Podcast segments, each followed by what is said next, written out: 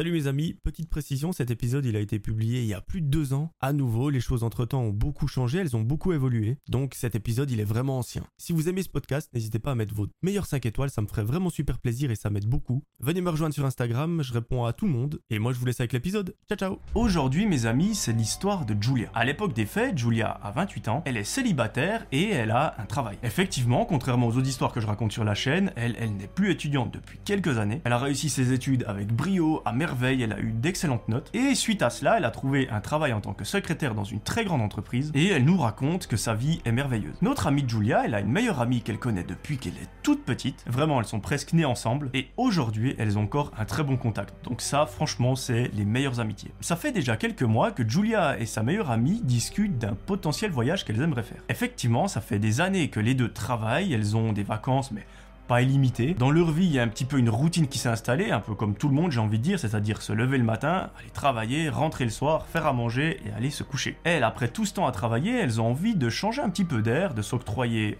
petite pause pour faire un voyage. Ce voyage, c'est pas partir aux Maldives pendant 6 mois et ne rien faire sur la plage, elles veulent visiter les quatre coins du monde. Donc, dans d'autres termes, elles veulent faire le tour du monde et découvrir le plus d'endroits possible. À la base, c'était une idée de Julia parce que c'est vraiment elle qui avait besoin d'une pause, mais sa meilleure amie lui a dit mais ça serait vachement cool qu'on vive cette expérience à deux, ça fait encore plus de souvenirs. Et suite à ça, les deux ont commencé à se renseigner à droite à gauche sur internet ou dans des journaux concernant des potentielles destinations. Un soir, les deux amies s'invitent, elles se mettent dans le salon et discutent de ce fameux voyage. Julia raconte à son amie les zones où elle veut se rendre dans le monde, et il y a une seule chose qu'elle aimerait bien tester durant cette aventure, c'est de dormir chez l'habitant. C'est quelque chose dont elle a toujours rêvé en regardant Pékin Express et toutes ses émissions, ça lui a encore plus donné envie de le faire. Au début, sa meilleure amie est moyennement motivée à réaliser cette expérience. D'ailleurs, je le comprends parce que être chez l'habitant à l'autre bout du monde, il faut aimer. On peut tomber sur des gens très agréables, d'autres un petit peu moins, donc euh, c'est un pari risqué. Par contre, l'avantage c'est que ça fait découvrir de nouvelles cultures, de nouvelles habitudes, des nouveaux modes de vie. Ça peut aussi faire un peu en mode, ben, on se rend compte de la chance qu'on a en France, en Suisse et dans tous ces pays, que sur la planète on ne vit pas tous avec le même mode de vie, avec les mêmes moyens, et que franchement en Europe on peut s'estimer heureux. Donc après de longues minutes à essayer de la convaincre, les deux se mettent d'accord, elles vont faire le tour du monde en dormant chez l'habitant. Julia et sa meilleure amie décident de prendre un congé non payé pendant plusieurs mois, histoire d'avoir vraiment le temps de tout découvrir, et à partir de ce moment-là, on n'a plus vraiment de nouvelles. Par contre, l'histoire reprend lorsque Julia et sa meilleure amie se trouvent au Pérou. Dans ce pays, vous le savez, il y a la célèbre montagne qu'on appelle le Machu Picchu. Elle est déjà passée dans Pékin Express, dans plein d'émissions, enfin je vous laisse aller vous renseigner dessus. C'est absolument incroyable comme lieu à visiter. C'est vraiment un des endroits où j'aimerais bien aller une fois dans ma vie. Et justement, au Pérou, eh bien, elles doivent dormir chez l'habitant. En gros, elle nous raconte qu'elles sont vraiment parties un peu avec un sac à dos. Alors,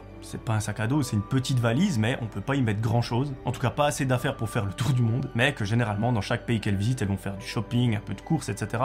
pour euh, avoir ce qu'il faut. Julia ne nous explique pas comment elle a trouvé une personne chez qui aller dormir, mais apparemment, c'est un jeune homme qui n'est pas vraiment local. Alors oui, il habite au Pérou, mais lui, il vient d'Espagne. Évidemment, Julia, sa meilleure pote, et ce gars ne parlent pas la même langue. Elle parle français, lui parle espagnol, donc il y a une sorte de barrière. Ils arrivent à se comprendre en anglais, c'est assez vague, mais ça fait le taf. Ce garçon a gentiment accepté de les héberger pendant deux nuits, absolument gratuitement. Il va même faire à manger, leur donner un lit, leur donner de quoi se laver. Bref, elles ne manqueront de rien. Il leur dit Bah écoutez, ce soir, vous venez dormir chez moi. Demain, je vous propose même de vous emmener au Machu Picchu, d'être votre guide, et on va bien s'amuser. Julia et sa pote, pour elle, c'est absolument merveilleux. Elles n'ont pas un centime à dépenser. Ce gars a l'air super sympa, vraiment, il a l'air adorable. Donc, que demander de mieux? Ce gars emmène les deux amis dans sa maison, mais là, directement, Julia, elle a un peu un mauvais pressentiment. Elle nous expliquera après qu'en fait son pressentiment était complètement biaisé parce que elle, elle s'attendait à avoir un peu des maisons comme en Europe, mais au Pérou, malheureusement, ils n'ont pas les mêmes moyens, ils n'ont pas les mêmes revenus, la qualité de vie, donc les maisons sont un peu moins luxueuses qu'en Europe. Et elle, directement, quand elle a vu la maison dans laquelle habite ce garçon, elle s'est dit, mais je sais pas, ça sent un peu le,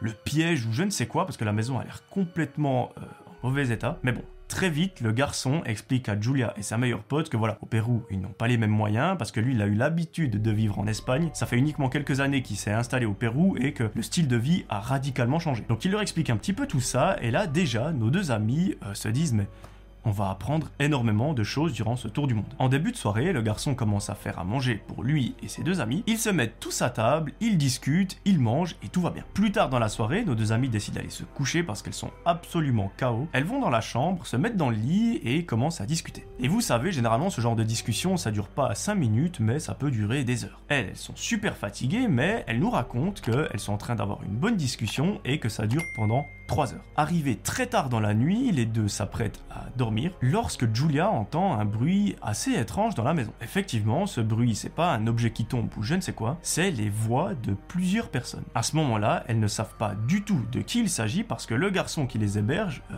est censé attendre personne, donc c'est un petit peu spécial. Elle nous raconte que la maison est sur deux étages, donc elles, elles sont vraiment tout en haut, et les personnes qu'elles ont entendues sont en bas au rez-de-chaussée. Julia, à ce moment-là, elle a un peu une mauvaise idée, elle dit à sa pote, écoute, j'ai envie de descendre pour voir de qui il s'agit. Sa pote lui dit, non mais t'es folle, on n'est pas chez nous, on ne sait pas euh, qui c'est, ça peut être sa famille ou je ne sais quoi. À la limite, sors de la chambre, t'écoutes dans les escaliers pour voir s'il y a des bruits, et tu reviens. Mais tu descends pas et t'arrives pas au milieu d'un groupe de personnes que tu ne connais pas du tout à l'autre bout de la planète.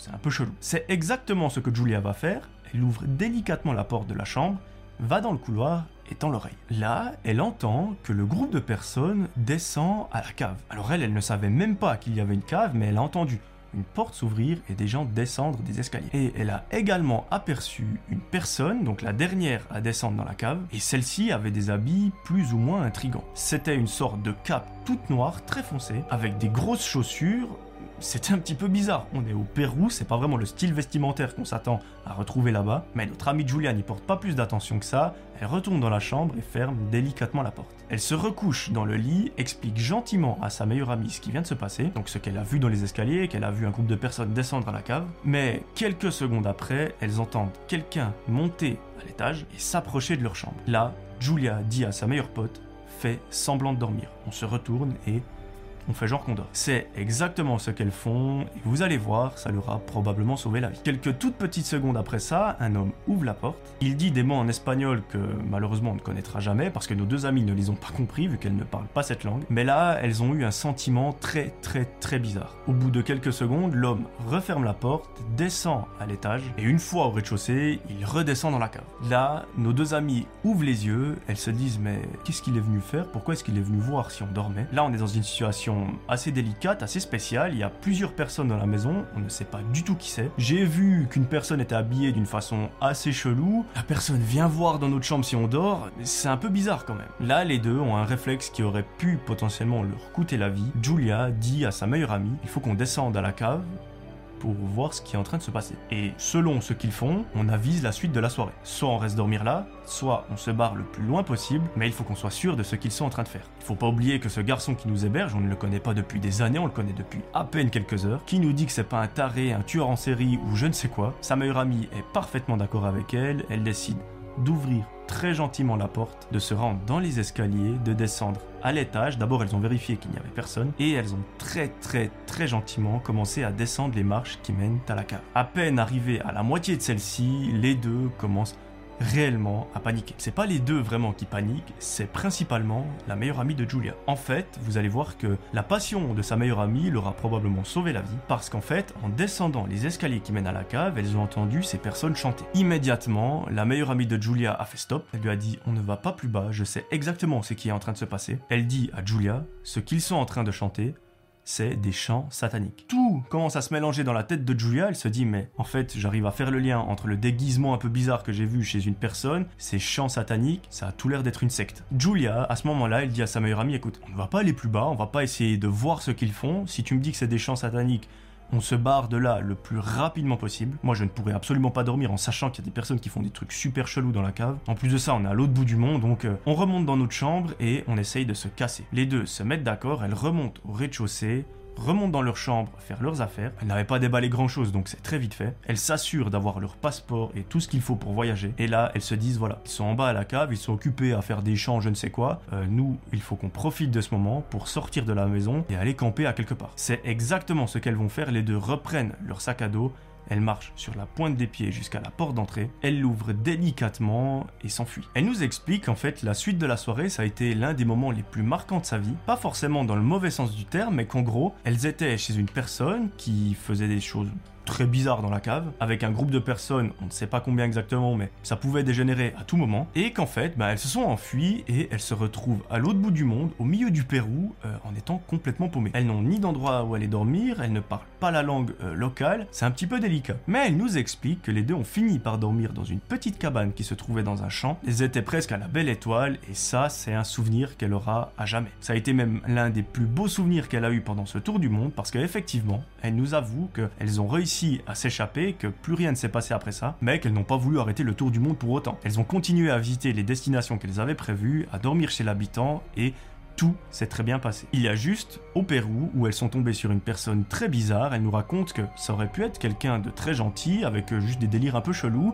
Elles ont préféré ne pas prendre le risque et de s'évader. Et d'ailleurs, je pense que c'est aussi ce que j'aurais fait. J'aurais pris mon sac et je me serais barré. Le risque est bien trop important. On ne sait pas ce que font ces gens dans cette cave sais pas quelles sont leurs intentions. En plus de ça, l'une des personnes est venue voir si les amis dormaient. Suite à ça, elle nous explique que le tour du monde restera à jamais gravé dans leur mémoire parce que ça a été absolument incroyable. Elles ont découvert l'Australie, le Japon, plein de pays magnifiques. Elles ont découvert des gens absolument merveilleux, des cultures totalement différentes et elles se sont beaucoup remises en question suite à cette aventure. Elle nous confie que depuis cette période-là, elles euh, évitent de se plaindre pour un tout et un rien. Quand il n'y a plus de connexion internet pendant 10 minutes, elles évitent de se plaindre et d'en faire un scandale parce que dans certaines régions du monde, il n'y a tout simplement pas internet ni de téléphone, donc elles s'estiment extrêmement chanceuses. Voilà, c'est la fin de cette histoire et de la vidéo par conséquent, j'espère qu'elle vous aura plu. Il s'est pas passé grand chose de très horrifique, de personnes qui tuent quelqu'un d'autre ou je ne sais quoi, mais je trouvais que l'histoire était assez intéressante pour vous la raconter. D'ailleurs, je compte sur vous pour me dire ce que vous en pensez dans les commentaires. Moi, j'ai adoré parce que ça se passe au Pérou, c'est un pays que j'ai envie d'aller visiter. Ça se passe chez l'habitant, on ne sait jamais ce qui va arriver, donc euh, moi j'ai beaucoup apprécié.